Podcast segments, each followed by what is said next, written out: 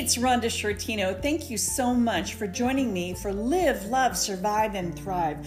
I know there's lots of other stuff that you could be listening to, but this podcast is for you. It's to help you live an amazing life, the life that you were born to live. It's to help you love, to put your love into action, because that will change your life and the lives of everyone within your influence. It's to help you survive the tough times and to help you mine the lessons out of everything you go through, especially the most painful stuff that you go through, and to use those exact things to thrive. But people are realizing that, wow, I really can be productive from home you know and wow i don't necessarily have to go to the office. I can actually do this and this is actually working. So there there's some light at the end of the tunnel of well maybe I, I, I do waste a lot of time at work you know sitting around the office and doing this kind of thing. So it was about creating that happily ever after and that started with the home office and then we took a big bite and said gosh you know, what if we did this homeschooling thing? And we, Rhonda, what I've realized is we were scared, we were unprepared, we had no clue but we had some friends who were about 10 years ahead of us. And what I've realized, I know TD Jakes taught me this one, as he shared them, they said, Evan, you have to understand that people can't change, they can't transform until they see it modeled. They mm. have to be able to see it. Mm. Who's doing it? Like for real, not fake reality TV, mm-hmm. not this, but actually seeing it done. Mm-hmm. And so we knew this couple and they adopted, get this wrong, they adopted six kids. Seven. Oh, oh seven. Seven. Seven kids. And we kind of knew them a little bit, watched them from afar, but they homeschooled all their kids. And we're like, wow, you know what? If they could do it, maybe there's, maybe we could possibly sort of kind of maybe. So they gave us hope, right? And it's like they would show up to church every week and they'd still be alive and they'd still be clothed. And i'm like okay they're they're, they're you know they seem happy they right? were alive yeah. and clothed. They made yeah. it through the week. How yeah i'm like okay we don't want six. So if they can homeschool seven six and seven i'm like we could do like two. So that gave us that hope to start. And i'll let my bride chime in on this because there's a lot of people that think you know you have to have certain DNA to be a homeschooler and you have to do this and that. So my bride, early in our marriage, she used to teach high school. Okay. So she was the the little tiny, she's a little petite thing teaching the, you know the, these big kids, and so everyone's like, "Oh, that'll be easy for you. You know, you're a high school teacher." No, no, no. So I'll let my bride share how unprepared homeschooling was from a professional teacher yeah so i used to teach uh, french and spanish at a high school and so the kids it was not a class they that was required so they chose to be in my classroom. So they came in they sat down they did what i said and after 57 minutes they left and then the next kids would come in. So that was completely different than um, you know having to potty train while at the same time you're teaching somebody how to read and you know this is uh, completely different. So it actually did not help me whatsoever. It had set my hopes. It had set it trained me in the wrong way to, oh. to homeschool. It really did. Because they didn't get up and leave the room after. No, no, and they didn't do their homework. You know, come back with it the next day, completely done. You know, and to try to do multiple kids at the same time, they're all on different levels. So you're trying to get the three-year-old to color and to and to you know eat their snack while at the same time you're trying to teach the six-year-old how to start reading and doing phonics. But it it all works out in the end. It really it I, we can give you hope. And you know what really helped us was that we immediately got involved in a, a, couple of different homeschool communities where I went to. It was called Homeschool 101. So it was a homeschool community where they um, shared about uh, how to homeschool. And so I walked in there and I, I saw these other families that wanted the same things that we wanted. And I was just like, oh, yay, there are others out there like this, like us. So we got plugged in. They have, you know, classes that you go to like once a week kind of a thing. And so we could support each other. So I would recommend that um, for those who are um, accidentally homeschooling or accidentally doing independent studies with their kids to find other moms that they can just support each other with via zoom or um, on the phone and say hey i'm about ready to lose it with my kid. Um, what what are you doing to help manage that? But a really really really big thing for us is to get our kids moving physically Um, exercise is so key. Kids are ramped up. They don't want to sit down. They get up in the morning, they have their breakfast. They don't want to just sit down straight away. So we get our kids out walking. My daughter's just started running recently. Um, get we have a dog. We're all we're like wearing the dog out right now with how many walks we're taking. I mean, at the end of the day, he's just passed out because we're all t- hey Pepper, let's go for a walk to get out of the house. So we're constantly like taking breaks and moving our bodies, and that takes the edge off enough so that kids um, can sit down and pay attention to what you have to say and making it fun. I mean, we cook together, um, organizing the closet. You can get all, you know, uh, that can give you all new skills about organizing and putting things in their place and making things fit. And I don't know, it spatial learning is good too. I, I, agree with you 100%. I was thinking that what a, what a tremendous opportunity this is for parents, uh, grandparents, foster parents, caregivers to to teach kids things that aren't taught in school. Yeah, yeah. We brought yeah. the sewing machine out. My daughter's excited. She loves horses. So a couple, I don't know, a couple months ago, we had gone to the store and gotten a, a couple of yards of horsey fabric. And now that we have all this here, where she's like, okay, what can I do with this? So you go on Pinterest, you go on YouTube, and she just gets ideas. And we have a box full of buttons, and she's making bags and pencil cases and little pillows and blankets. And so just break out the sewing machine or the the you know little sewing kit that you have in the back of your drawer somewhere, and you can make something out of a button and a needle and a thread. There's always something you can do. yeah, and the other thing I'll chime in, Rhonda, and I saw it on one of your posts, is it's we we use the the line. We have to constantly remind ourselves that we don't want schooling to get in the way of the kids' education. Yeah. okay. Okay. And and it goes back to your post where the most important things are not taught in schools. Mm-hmm. And so one of the huge ones that you talked about is how to love and be loved how to love and be loved. Isn't that so, the most important thing? And a lot of yes. people go through their whole entire education, uh, and some of them, sadly, their whole entire life, and they never really learn that. Mm-hmm. Yeah, yeah. So I think now is it it's key. So again, full disclosure, right? So all the homeschooling pros and the home office pros, and we're losing it with our kids. So everyone, here's the other thing: everyone else is losing it with their kids no one can come and stand in front of anybody and go, "Oh yes, we're getting along famously. Everything's great. We're we're in the flow. Yes, love is everywhere in our home." no, it's not happening. So everyone's in the same position. So rather than trying to hide it or feel guilty about it or oh I shouldn't have done that, mm-hmm. now's the time to put it all forward and just sit down with your kids and go, "I don't want to do this anymore. Mm-hmm. I don't want to yell at you anymore. I, this is what I'm struggling with. All I know from my past was this. So like when we talk with our kids, we can say, "Hey." We didn't have this growing up. Like I talked to my son, hey, my dad wasn't around. My dad never told me love. This is all I got from my dad. So I don't want to do that with you. So early on, we helped our kids figure out their love languages. That was kind of mm. our curriculum was like, hey, what is your love language? So my son, as a teenager, he'll come and say, Dad, I just need some quality time. And I'm like, okay, let's go do that. And our daughter is physical touch. So she'll just say daddy if if i do homework will you pt me physical touch? So i'll just give it yeah. And so she'll sit down next to me and they've learned to ask for it because that's what we've discovered.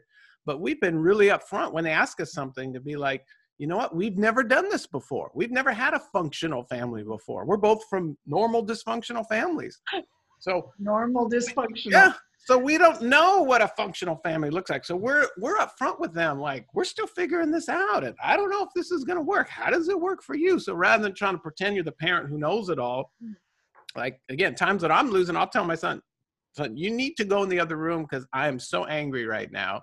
So i'm going to go do something else because i don't want this to happen rather than trying to hide it and build it up and do all mm-hmm. this. So i think now is the the ultimate time of transparency because the only person you're fooling is yourself. Mm-hmm you know, mm-hmm. one of the great lines I learned from a uh, one of the Spider-Man movies, right, was like, man, why why are so people easily fooled, right? Why do people fall into these scams and fall into this? Why do people so they're so easily fooled because they're fooling themselves. So your kids can see right through you. Everybody can see right through you. It's time you let everybody know. Yeah, you know what? Sorry for trying to. Mm-hmm. Even your dog knows, right? Everybody knows, right? So it's just being upfront and going, look. Yes, even the dog knows. So you can just be upfront and go, look. I'm losing it. I don't know what to do. What can we do together? What works for you? Well, gee, mom, I really like it when you do this. Mm-hmm. you know, it really scares me when you do this. Oh, okay. Well, hey, I kind of need this right now. Or, or how about this? So I think really it's just a magic time of transparency and also using this time to understand that there are some people that are tasting freedom for the first time. I have a, a vendor, she has worked for this company around to 34 years. Mm. And she's like you, ageless. You know, you never know. I thought she was like like you, like thirty something, and I'm just like, what? You've been there thirty four? We have grandkids? What are you talking about? Uh, and she said, I have never been home for lunch in 34 years because she lives so far from from the plant. So she goes, I don't ever want to go back. she's like, so I think this gives us a new perspective and a new shift of like, hey, wow, this is what's working and this is what isn't working. Mm-hmm. And talk to your kids too. I mean, um, our kids are 13 and 16 and they really feel valued when we ask their opinion. They're constantly giving us their opinion whether we don't want it but we're like no no wait for me to ask for your opinion please. And then when you do ask them then they're like oh yeah they they want it they value me enough to ask me the question of how i feel about this or what do i want to do about it as opposed to just telling me as a parent what they want to do all the time. So um, talk to your kids. It's just they're people too and you know they have feelings and they shove them down because we're taught not to express all your feelings all the time you know to hide it and put on this facade and no ask them ask them I th- I love that, Jenny. I wanted to ask you, since you're an educator for 25 years, is there something that you want to add to that? Well, I what I love about what you guys are saying is, you know, how important do you think it is for people to give themselves a break? Mm. Meaning a pat on the back that we made it through the day and give ourselves a break when it comes to all of a sudden being homeschool parents. You know, isn't that a valuable thing for people? Absolutely. Oh, absolutely. I mean, I, I tell whenever I speak and teach at different organizations or whatever, and even uh, I'm on the board of a, a of a global nonprofit, and I'm constantly talking to the leaders and the different people saying, Have you celebrated this success yet? Oh, uh, we're allowed to do that? Yes, yes. You are allowed to celebrate and take these little moments of victory. So for me, I'll just, again, fully transparent. So I have a, a group of men that we uh, have been working together about the last three years where mm-hmm. it's all guys coming together saying hey we want to be better fathers we want to be better husbands let's just take a deep dive. This isn't something that we pay for. It's just we come together usually about every quarter. And so I gave myself at our last meeting, I gave myself, I said, hey, you know what? This was even before all this stuff. I said, I'm losing it with my kids way more than I like. So I need to get intentional about that. So I made, uh, I gave a number. I said, I'm going to give this number that I will not yell at my kids more than this many times till I have till the end of April. So I, I made this number, and then what I have to do is whenever I lose it with my kids, I have to email everybody and go, "Yep," and I call it for me. It, it's uh, it's a choice, so I'm choosing to respond versus react. So mm-hmm. when I lose it with my kids, I'm reacting. Obviously, I'm not responding. And so for a deep dive, you know, the the ultimate. This is a slight ADD segue, but it'll make sense. The ultimate form of maturity and the ultimate form of personal growth is when you take responsibility. Mm and if uh. you break responsibility down, it's the ability to respond, not react and try to strangle your kids. So whenever I would lose it with my kids, I would have to email every guy in the group and say, "Oh, I yelled at my daughter this morning." Oh. And so I have my my pitch count up there. And so what's cool is I can look back and say like, "Wow, it's been two weeks and I haven't, you know, I haven't, yeah, this is awesome. And so I can have that celebration time of just like, yeah, I'm making progress. This is working. Yay. And then it also keeps it top of mind. So now, even when I'm starting to raise my voice, like we all have this threshold, right? We have this, what's it, right? So now, even when I go up an octave, I'm like, oh wait, no, no, no, I don't, I don't want to, no, no, no, hold on, hold on, hold on. I don't want to send that email. Yeah, I don't want to send that email. Just going up the octave, I, I can bring myself back down or even just finding myself in frustration, answering in frustration. I'm like, oh no, no, no, I don't, I don't want to, I don't have to send that email. Let's just, let's just bring it. And then that's another victory of like, okay, I didn't fall off the edge, right? I, I was able to stop myself. I was able to do it. And then uh, with that, another great way to celebrate too, Jenny, which is really cool and it may not make sense, but it works. That's some of my favorite things is there's great celebration in a legitimate apology. Mm. Like, mm. you know what? I am so sorry. I blew it. You know, will you absolutely forgive me? And there, there's different ways to apologize for people, but I'll share the key point where kids, spouses, loved ones, there's a, a, a challenge in this world where people have a sincere apology, but then they destroy it all by saying one thing. They give that excuse when they're apologizing. Some of mm. you have been there. Honey, I'm so sorry that I yelled at you. I really didn't mean it. But, you know, the kids were driving me crazy and the dog peed on the carpet. And then you waste this whole apology because you give this excuse. Mm-hmm. So when you give an apology, no excuses, full responsibility. Hey, I'm sorry. I blew it. I love you. Will you forgive me? No, the dog did this, the cat did none of that stuff. You take it all out and just, I'm sorry. Close them out. And that's actually a victory because your kids, and it helps like a lot of times, sometimes with my kids, I'll even get down on my knees and just be when they're smaller, so you can look them in the eye and just be like, so you're not this towering, you know, big adult. But there are even times where I'll sit down and look eye to eye with my kids. As my kids are getting taller, I don't have to do that anymore. And so my son is like right here. But there's there's a celebration in apology. So when I apologized to my daughter a couple days ago for losing it with her, uh, she was so quick to apologize right back. She goes, "Yeah, you know what, Daddy, I was being fussy. I'm sorry." And then we could celebrate and hug together, and it was like, "Oh, this is awesome! I like this." Uh, we can do this without the apology part next time. but so yeah, there, there's a two in one there, Jenny. So thanks for asking that. I love that. I think that's one of the um, life lessons that I was thinking of that we could be teaching our kids. Uh, the ability to get along with others, handle our own frustrations and impatience and whatever it is that that often um, diminishes our capacity to be sweet. Uh, you know, that's a great one. if we could learn how to, you know, manage that and then learn what to do when we didn't manage it very well. Mm-hmm. So, you know, learning how to apologize and take responsibility, learning how to um, just resolve conflict. There, I mean, there's always going to be conflict. People yes. are different. We have different, yes. like you mentioned, love languages. We have different love languages. We have different perspectives and opinions, and that's totally cool. And that's that's the way we were made. Uh, but th- so there's always going to be conflict. And I love that you teach your kids by modeling how to resolve conflict. So I want to hear from you.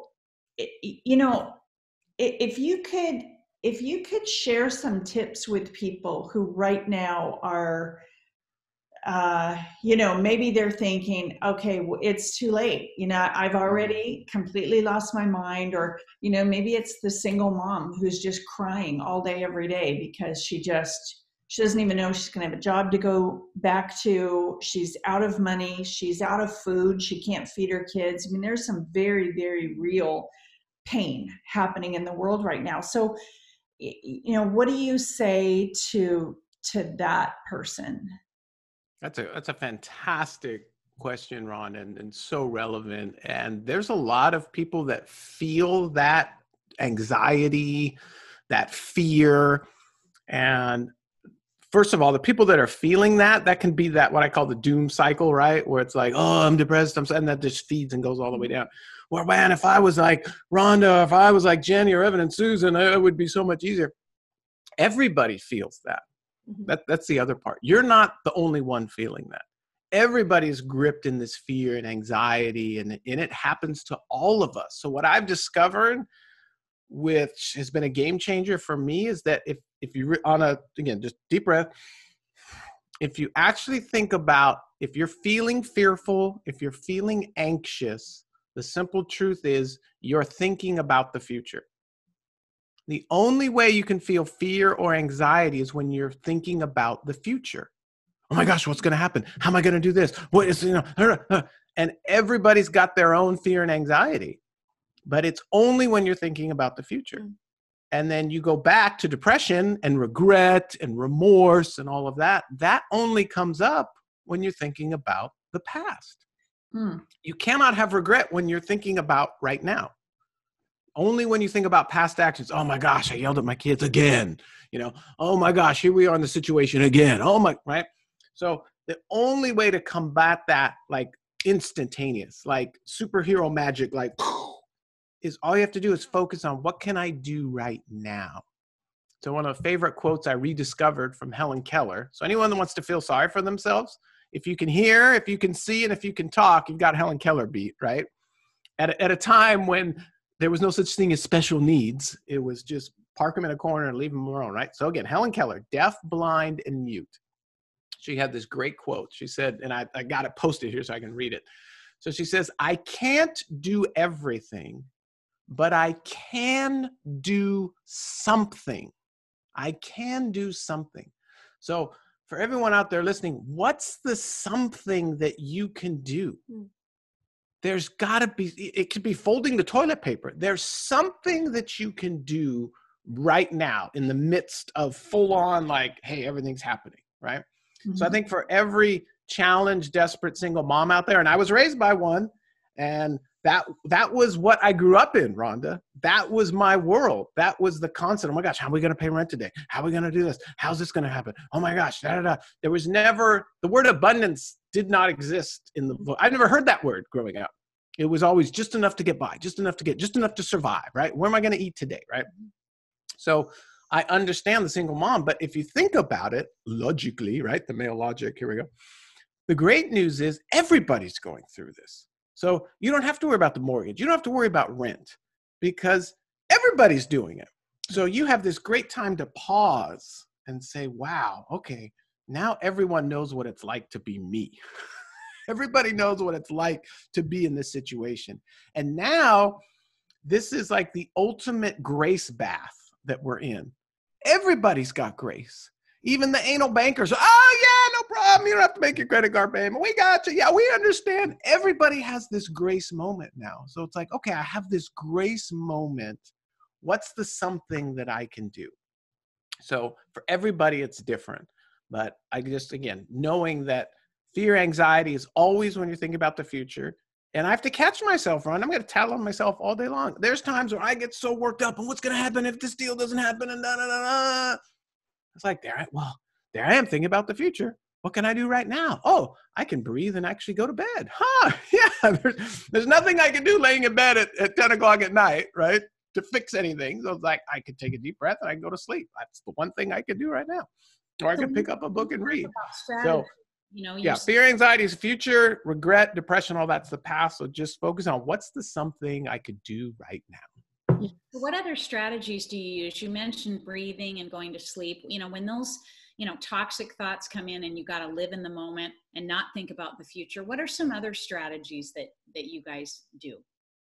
Well, my, my bride said it uh, amazingly well, and I'll, I'll, give you the science behind it. So I know some people appreciate that. So our bodies, I don't know the percentages, right? But our bodies are made up mostly of water, right? So what happens when you have water that's stagnant, that doesn't move? Right? Mm-hmm. It gets nasty. Yeah, it gets icky, gets nasty. All the stuff feels. I was like, yeah, you know, anyone that's ever had a fish tank, hello, that breaks, right, or any of that stuff, right, or even a water fountain, right? We got this tiny little water fountain. It's like this big to do just to keep it clean and all this stuff. So whenever water doesn't move, bad things happen. So we call in our house stirring the waters, Jenny. So whenever we're in that state, you know, it's how do I change the state? We move our bodies. Mm-hmm. It's like I'll get up, do some jumping jacks. jumping yeah. jacks. Do some jumping. do some jumping jacks. Do anything, but move your body, stir the waters, and you can get that stuff going. Now, some people get confused. They think, "Oh, I got to go buy a P90X program." No, just stand up and stretch. You know, move your body. Everyone's figuring this out, like going for a walk. But when you you change the physiology just by stirring the waters, you know you'd be shocked you know just taking a deep breath. Those are the things that change the state because you know as we we're, we're all triggered by our triggers. I mean hello that's all right? So it's about saying okay how can i game plan beforehand of saying gosh i've been sitting on my assets for the last three hours doing this zoom call. I need to stand up right? Move my body a little bit. Take the dog park do whatever but really it just comes with moving that body and that kind of clears the mind mm-hmm. to get to the place where you want to get and it's not done through a magic pill and it's not done through a magic cream there's it's it's really about being that intentionality of just saying hey i gotta get up and move first and drink a glass of water. yeah drink a glass of water and one of my favorites is you know motion creates emotion Mm-hmm. that's one you can write down take to the bank I'm motion writing all this emotion. down. Yes. Motion Yes. creates emotion emotion.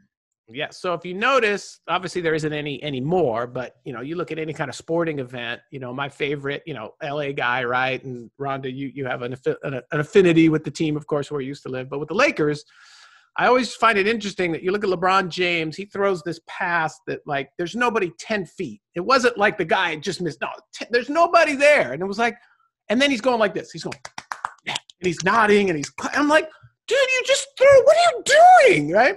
But I realized that if he put his tail between his legs and started moping off the court, right, that's not going to help anybody on the team. He Right. wants to have motion, the body posture. What I love about sports is you you know how they put the score at the bottom of the screen, right? They don't have to do that. You know who's winning and losing just by the body language, right? Just look at the guys Yeah, the bench. you look at the guys on the bench, you know it's like, oh, we're down by 20. So that motion creates emotion. Or if you've ever been to a sporting event, your team scores, what are you doing? You're standing up, you're clapping, right? Because the motion creates the emotion.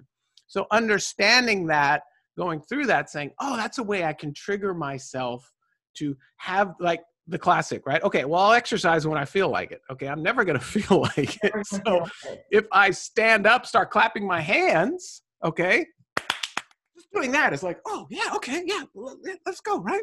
So I'll do that with the kids, right? Like, "Oh, Dad," you know, I'll just clap in there, like, whoa, right?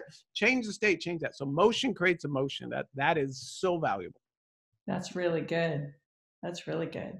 So um, I I want to shift a gear here for a second and go back to. So I started by saying that you've been doing the homeschool and home office lifestyle for 15 years. Tell us what you do. What do you do for a living? what do you do? well, I am a I am an what do you ADD, yeah, I'm an ADD entrepreneur. An ADD entrepreneur. That's a new Yes. title. I've not heard that. Yeah, self-diagnosed, and so my at, at this stage, we have a 16 and a 13 year old, and so even in homeschool, even in life, you know, there, there's this constant society pressure of like, what are you gonna do with your life? What's gonna happen? What are you gonna? And so I tell my kids all the time, I still don't know. I still haven't figured it out, and I'm 50 this year, still haven't figured it out. So it kind of eased the pressure of, oh, well, okay, if dad hasn't figured it out, you know, what's going on? So what I discovered, I started my first business was in the paintball world. So this is before paintball was popular, so where people knew what it was.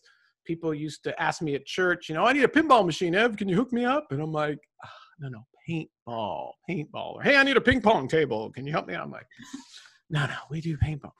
And so what I realized it was it was all over the phone. So it was just phone sales. And so it was like, well, I could be on this phone anywhere. I don't necessarily need an office. Mhm.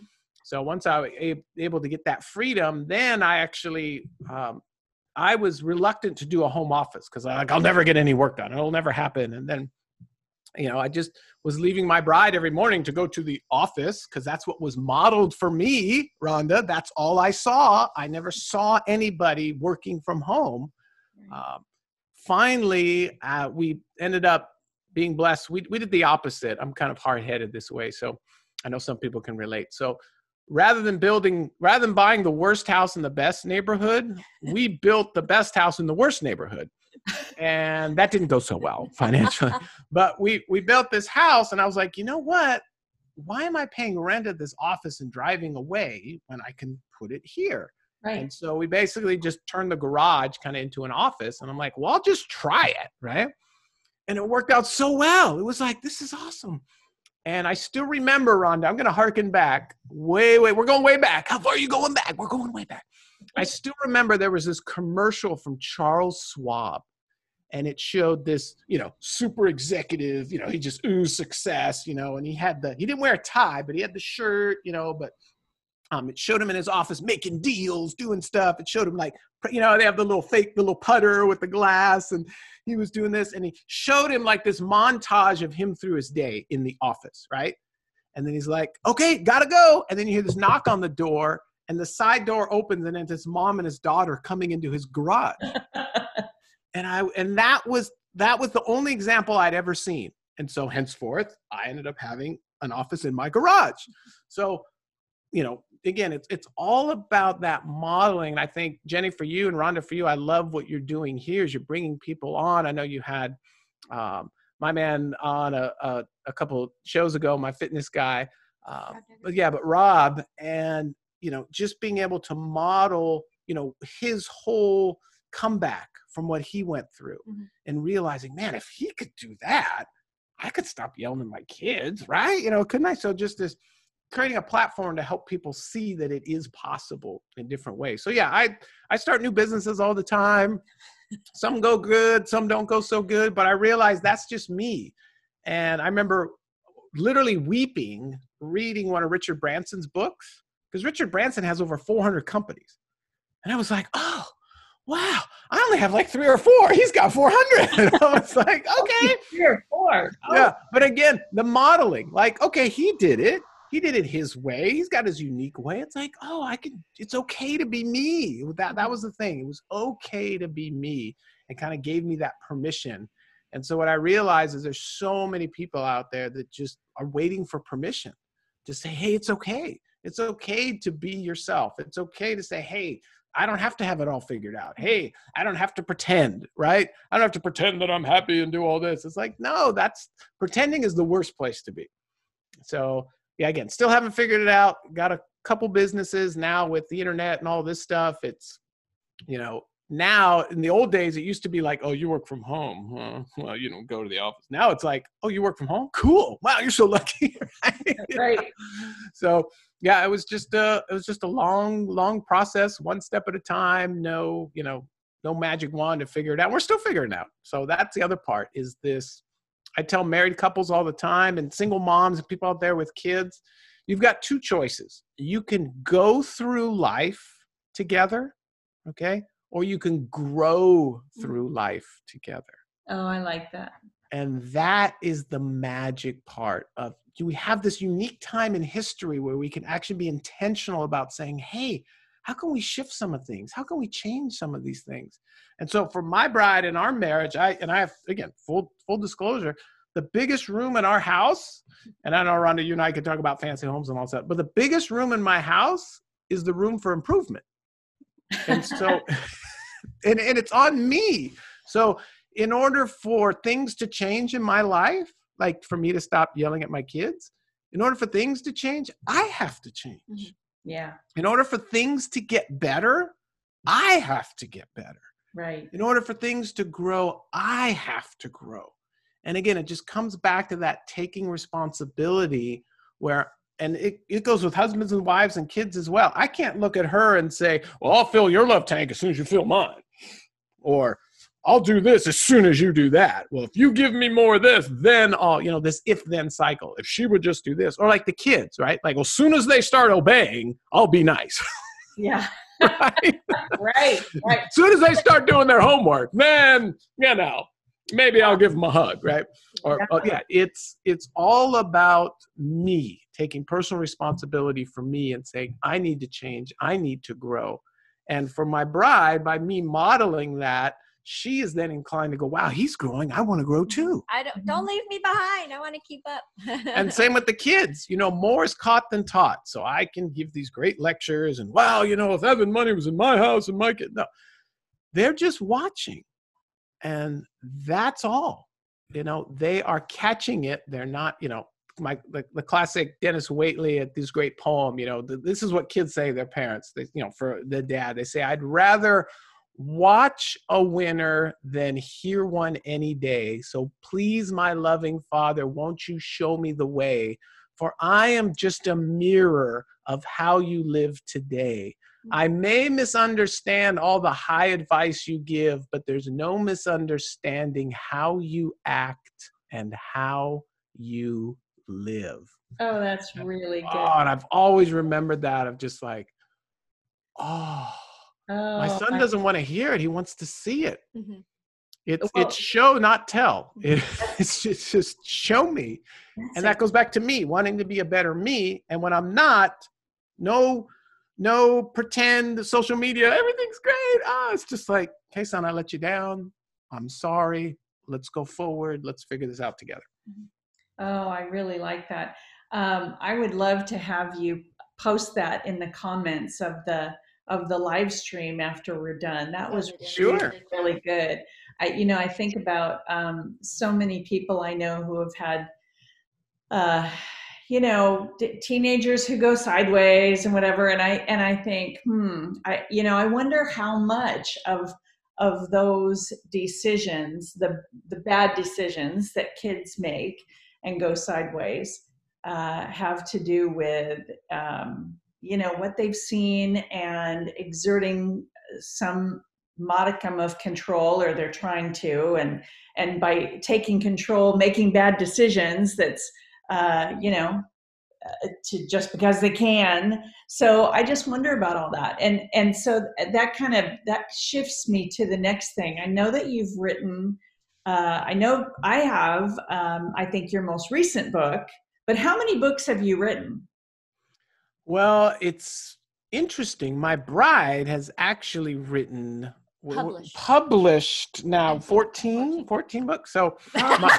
oh, goodness, I'm asking the wrong person. No, no, no. So so my bride is the historian. And so we just she got early on in the scrapbooking movement. So digital photo albums. That's what I published. oh, fascinating. And so she is so detailed the way she put these together. I mean, they're published books. I'm like, gosh, honey, you've written more books than I have. But uh, to go directly to your question, and I'll bring it up, this was the first book that we actually wrote together.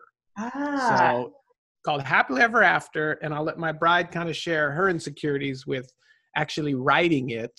And you let her kind of tell the story. Oh, well, yeah. Evan said, let's write a book together. I'm like, okay. like you write it and I edit it because that's what I do. I'm a detail person. So I, I'm all the, about the editing. He said, no, no, let's write a book together. I'm like, oh, well, if we write a book together, that means we actually have to be doing what we're writing about, right? well, that so, was hard for you guys since you've actually been married. How many times have you been married? Uh, 26 times. 26, 26 times, Jenny. Are you paying attention? They these two have been married 26 different times. And, and it, we do it. We do it in a different state or country every year. Yeah, I know we've been married 23 years, but we've married 26 times, and Evan has now put it as his goal to get married 100 times before his 100th birthday. But the the fun thing about that is that we get remarried in a different state or country every year. So initially, um, we didn't have any money and we thought oh well will you tell that part? Oh okay i'll tell that part. Back to me. Good. so my bride was the one who caught the vision for this remarried in every state or country. We went to one of these uh, low priced dream big seminars otherwise we couldn't afford to get in. Uh, and it goes back to what i shared earlier was like we had no money. I mean she's a first year teacher. I'm a struggling entrepreneur. We're the ones at the grocery store you know that's why i love your story rhonda. We were at the grocery store and we're holding up the line because back in the in the 90s you couldn't fake your way through you know paying groceries. You either had the money or you didn't. And yeah. it was like we didn't have the money. So up oh, put the chicken back. Up oh, yeah. put the, the yogurt debit, back. the debit card got declined yeah so. it was like decline decline it was rush. It was just like keep swiping it till it goes right? So that's where we were and i'm like something's got to change. But you know, if I could not take responsibility, try to blame the government, blame the economy, blame the weather. I mean, there's always stuff to blame, right? Well, if so and so wasn't in office, we could, right? You play the blame game. Although it's like, you know what? It's me. I need to change. So we went to this Dream Big seminar. She caught the vision because she came, my bride came from a much different uh, growing up than you and I did, Rhonda. She had big luxuries like food and gas in the car and you know she had things like that. She she was used to things like that right? Yeah. so one one of our biggest challenges when we were first married she filled the tank the car up with gas. And i was like what are you doing? Well, we can't go to the grocery store? I would put in like two bucks a day. That was my that was my mentality. So we're that's where we are you know, not putting gas in the car, just scraping by. And she wants to get remarried in a different state or country. But I knew better than to steal her dreams. So she's saying this vision, and I'm nodding, like, how am I going to figure this out? So in my mind, all I could figure out, Wanda, was okay, where could we go? Um, we, we're living in Southern California. And I was like, I know.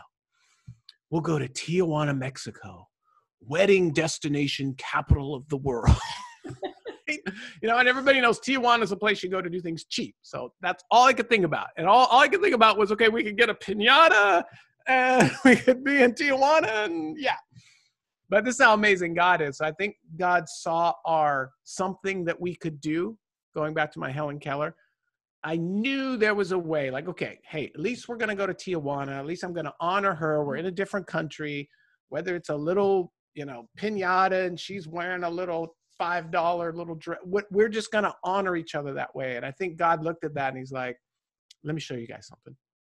So, and I, you know, I was still learning about prayer and all that, but just so happened the year but right before our first anniversary our actual anniversary date we won a two week trip all expense paid trip to paris france so wow. our first our first wet you know our, our our second our first anniversary our first wedding renewal you know number two we were at the palace of versailles. Okay Yes, all 700,000 square feet. That's bigger than Costco now.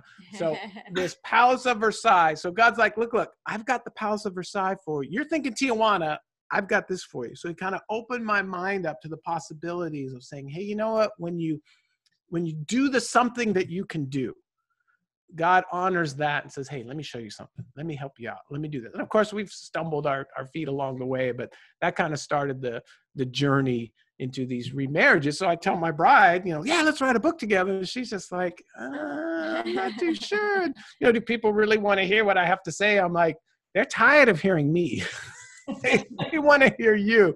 So in the book, we have like co-chapters. So I'll write a section and then we dressed up the section real nice for Susan's section. So for those that get the book, you can skip mine and just read hers because that's where all the real good stuff is. Yeah, well, we wrote a chapter like about the five love languages or about, you know, supporting each other. And then so Evan would write the chapter and then I just put in my my tips afterwards.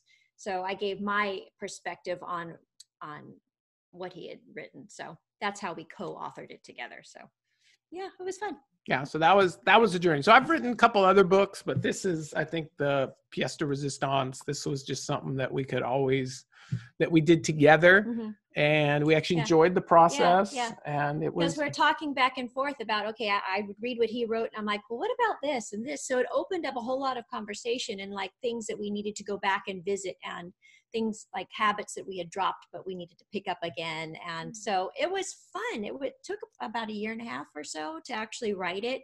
And so during that time we're constantly talking about growing and changing and what we need to be doing. And so it, it really ended up being a benefit to us. And oh by the way we got a book out of it you know? So it was like a mini marriage seminar just for the two of us. Yeah. So it was fun.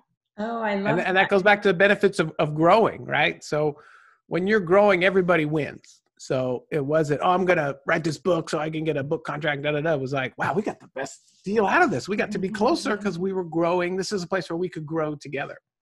Yeah, yeah. Okay, give us the title again. So okay, so the title is Happily Ever After. And here's the cool part. Yes, happily but, ever after. But Evan and Susan money because there's a couple of different happily yeah. ever after books. But but it gets better. So for those for those that are for those at home that are excited. So we've got you can either go buy it on amazon it's a, you know it's like $18 on amazon but my bride and i would be more than happy to give you the book for free not an ebook but a hard copy like a legit hard hard copy. So, one you can underline and yes. so if you want a hard hard copy you go to happilyeverafterbook.org that's a dot org happilyeverafterbook.org and we'll give we bought the book. We give the book for free. We just ask for a couple bucks and ship you know postage and shipping and handling. And you'll physically get in the mail a hard copy of the book for free if you want it. Again just a couple bucks in shipping. So just uh, something that we can bless people with at this time because hey not a whole lot going on. So you can frisk the mailman and say hey did my book come yeah what's going on I love it. That's a wonderful offer, and uh, and we'll post that in the comments of the live stream after we're done here.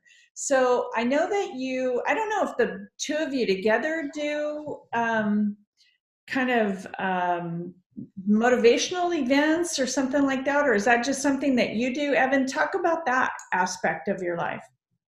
So I was my life changed through I still have it. It's over there at the the bookcase. I still have my first old school cassette tape, right? Still have the cassette tape of my first Jim Rohn uh, talk.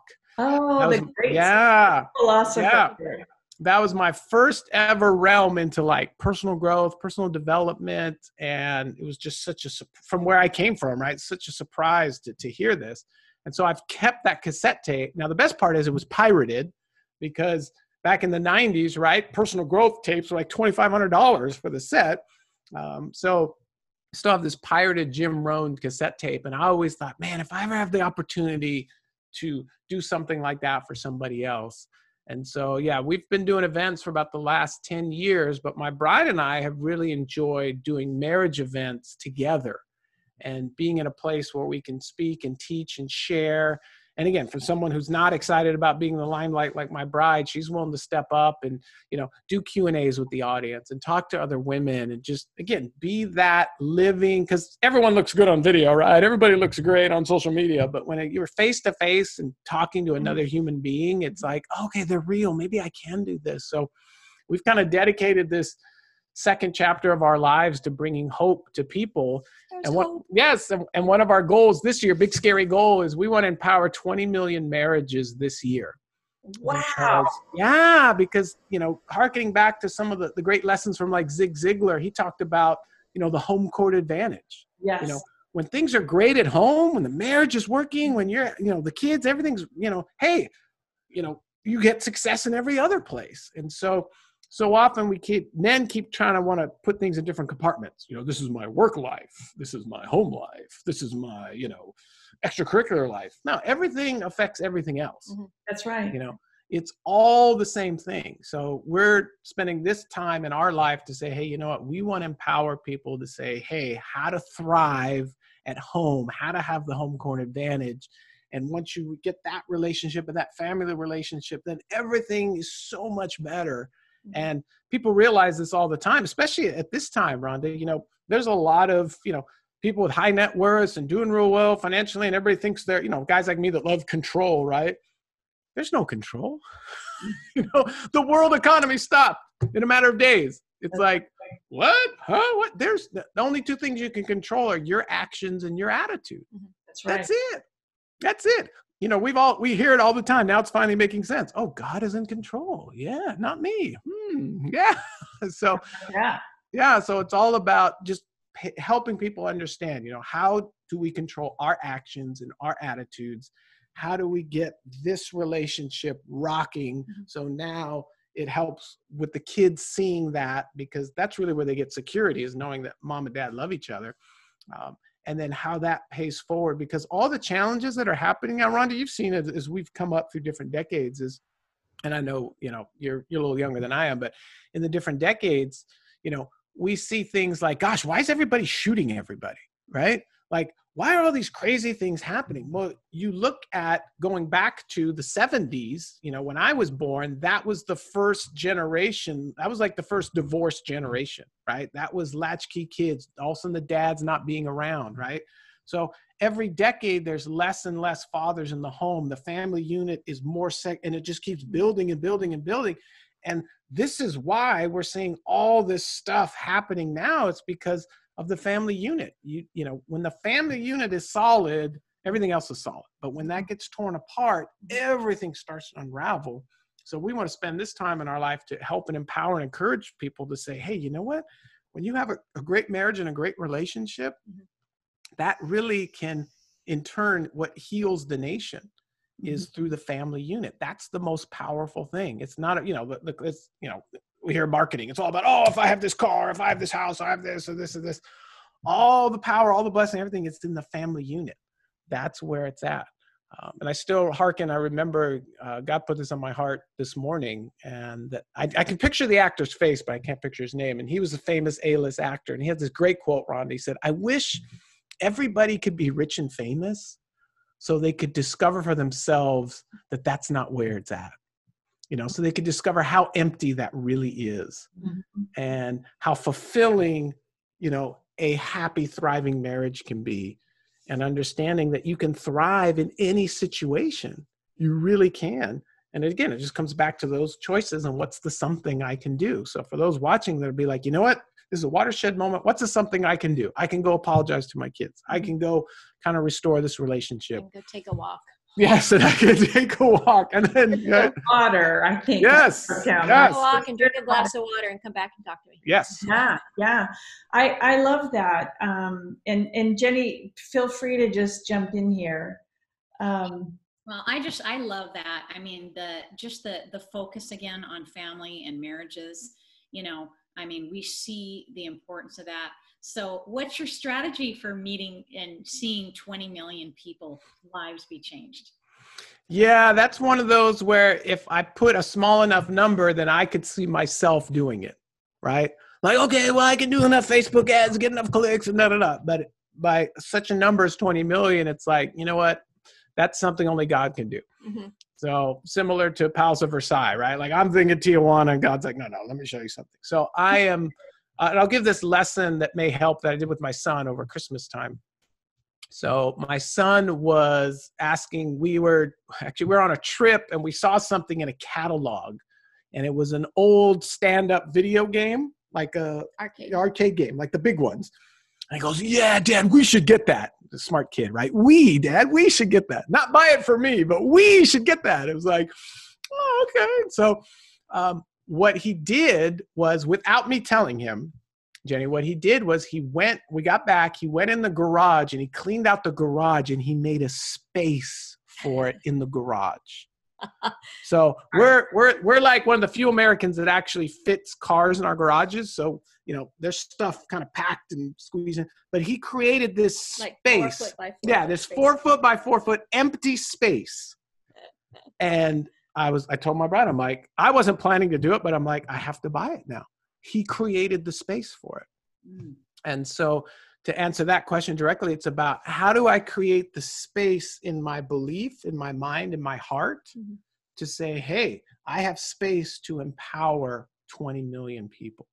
So I'm creating that space saying, okay, God, I know you've got something in plan. We're we're the willing vessels. We're willing to do it. And so um, whether that's through technology, through Zoom, that's whether it's, I don't know what he's going to do, but we've created space in our hearts and our minds for him to make that happen. And of course, I have my ideas that are all about comfort and convenience. And, but he may have other ideas of like, okay, if you want to go here, it's going to take this. So, but it's just, first is, is you have to create the space for it. Because if there's no space, there, there's no way it can happen. So, how does a person create space? In their mind and heart for what they would like to do. Ah, yeah, it's and it goes. It, it's really prevalent to this talk to the the single mom at home that's kind of in this depression of just like, man, I'm losing it with my kids. Everything's a mess. Da, da, da, da. It's really about cleansing the okay, saying, okay, I'm not focusing on the past. I'm not focusing on the future. It's focusing on the right now and what limiting beliefs do I have to get rid of? So for my bride, perfect example. She had a limiting belief that people aren't going to want to hear what I have to say. You know, I don't want to write this book. So I had to encourage her a little bit. And finally she created space to say, well, okay, maybe they maybe they, they'd like to hear a paragraph. And that led to a page, and maybe that led to another page. But it's really about flushing a lot of those limiting beliefs. And I think when I look back on you know, as far as a key relationship, you know, for a lot of the single moms, some of the people out there, you you can't give what you don't have, Jenny. So, you know, people obviously usually go to finances, right? Well, I'd love to give, but I don't have it. Okay, I get that.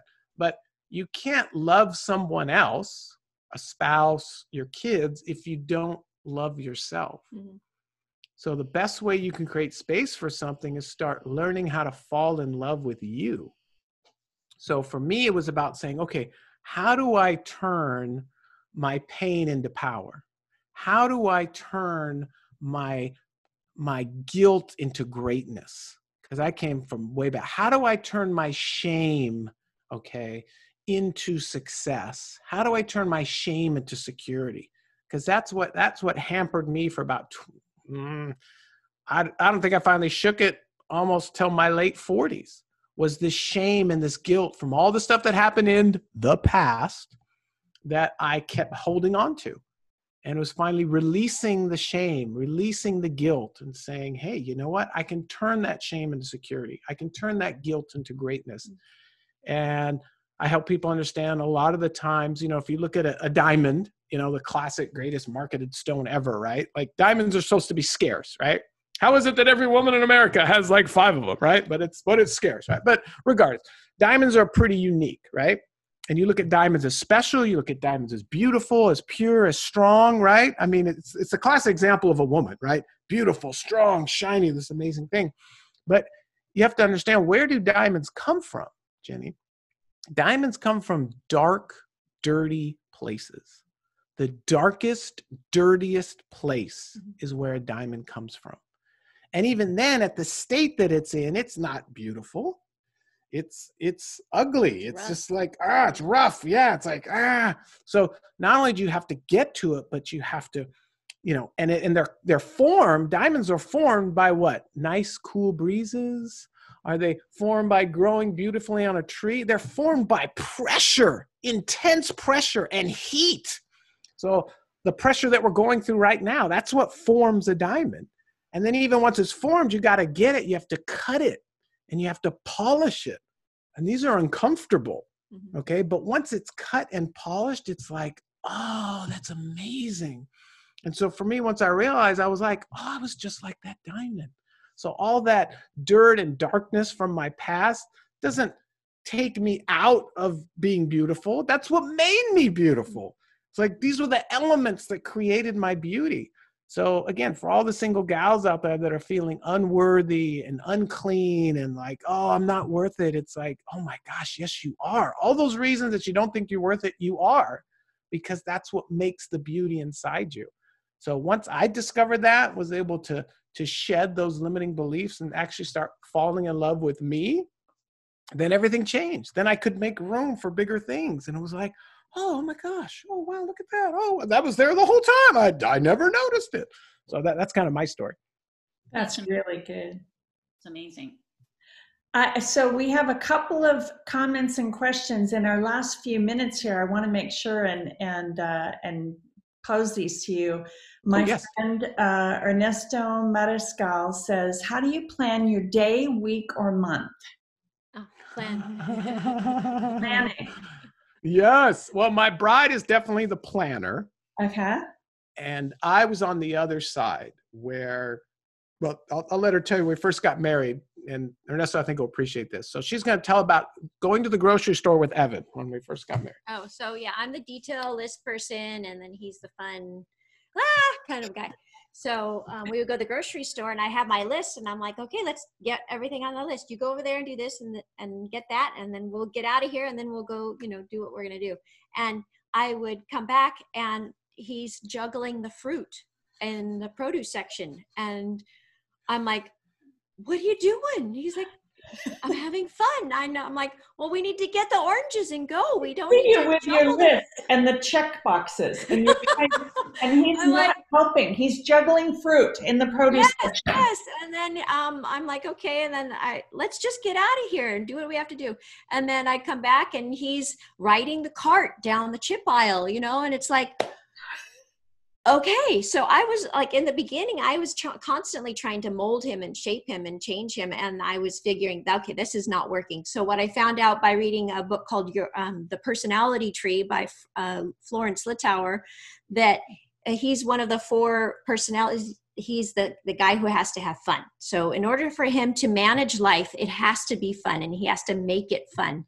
And for me i'm like the organized everything has to be in its place person. So anyway once I stopped trying to change him and I realized, okay, he just needs to have fun, then I would just, the next time I went to the grocery store, I'm like, okay, go ahead, juggle the fruit. And he's juggling, and I'm like, oh, yay! Isn't that fun? Yay! okay, let's go now. as long as you build in the fun, you actually did get the groceries. Yes, we built the fun into the plan. That yes. worked for me. Yes.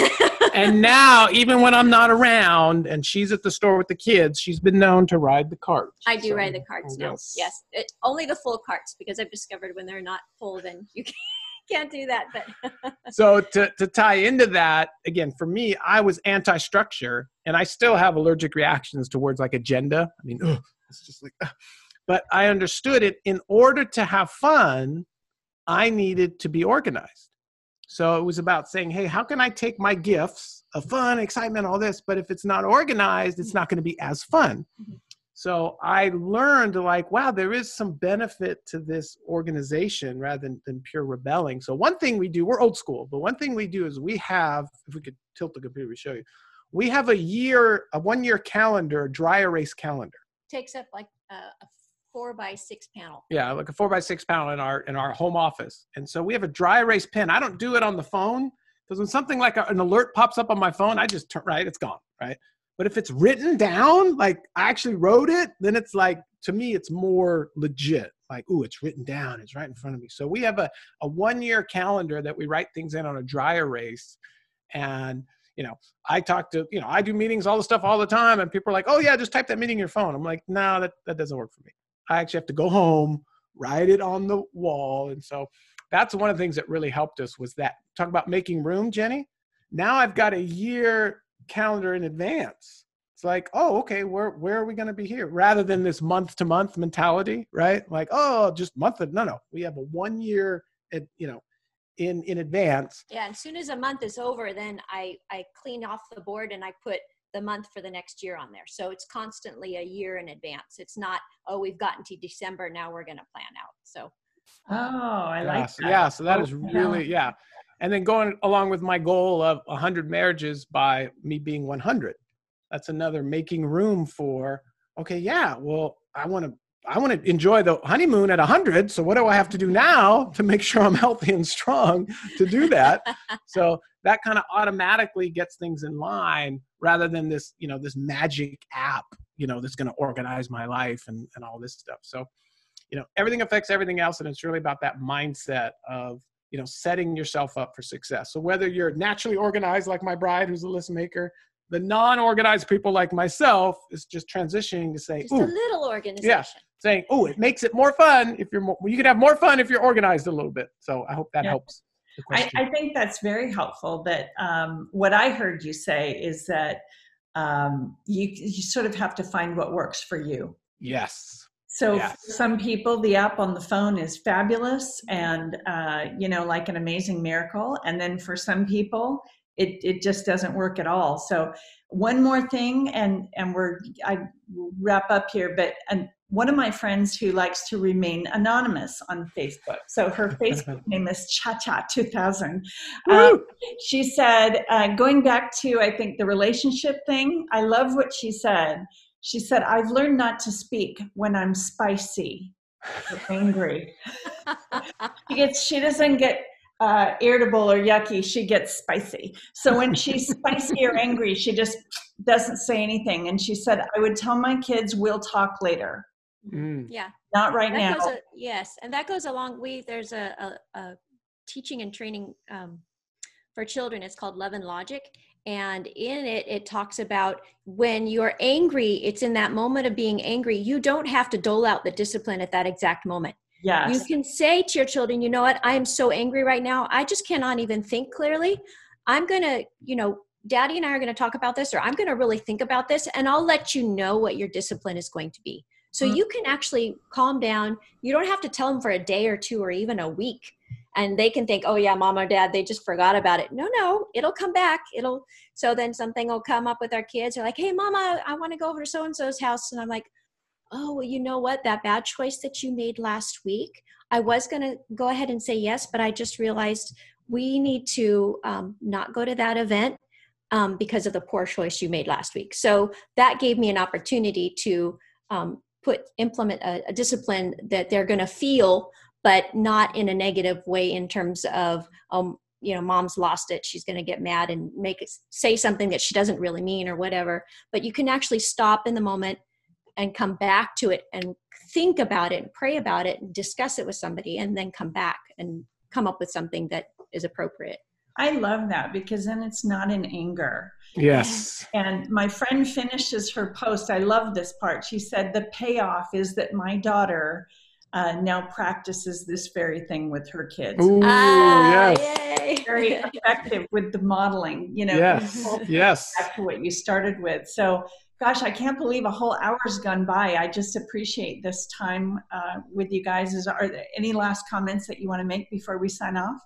Oh, yes. Just want to remind people that life really is tremendous and for so many reasons. And if you still have breath in your lungs, there is something that God wants you to do with that. Mm-hmm. And it's okay if you haven't figured it all out.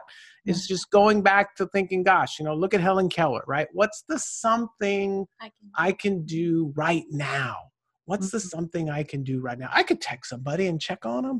I could say hi to someone versus email. I could take a deep breath and say, hmm, I could go apologize to my kids. I mean, there's always a something. And we've been given this great opportunity, literally, of a pause button. When was the last time the world paused, like mm-hmm. collectively, mm-hmm. right? So we have this awesome time to just pause and reflect and go, wow. So I just encourage people to maximize this pause time and say, well, I've been given this special gift, you know, a time to pause to eh, help yourself grow. Yes. And a pause button to, you know, again, for appreciation. So there's just, it's such a blessing, such an amazing time to be alive. I'm just, again, just encourage everybody to receive the gift because there's a gift, but if you don't receive it, you don't get it. So mm-hmm. receive this gift of this pause time. And I'll let the most beautiful woman in the room close. Oh what he just said. Remember to laugh, go out, take a walk with somebody that you love. Um, yeah, enjoy the moment that you're in. Oh, that's wonderful. What about you, Jenny? I love it. I love it. Create space for everything that God has for you in the future. Oh, that's beautiful. And so, my last thoughts are um, Jenny and I are going to be hosting an online live streamed, biblically based study Yay. on uh, helping to find our unique assignment in the world. So we're going to start that Thursday at four o'clock Pacific time, and it's going to go for four weeks. So every Thursday for four weeks at four o'clock Pacific time. And uh, live streamed right here. So I hope everybody will join us and and use that as that opportunity to take advantage of this pause time. So thank you for saying that. That was perfect segue into what I wanted to say. Yay! All right. Well, thank you for joining us. And Jenny, thank you for always just being there with me. I just love that you do this with me. So I'm I'm grateful for you and I'm grateful for everybody watching. I hope this is helpful. Yay! God bless everybody. Thank you so much for joining me for today's podcast. I hope that you'll subscribe. I hope you'll share with others and and just come alongside of us in helping people to live, love, survive and thrive. See you next time.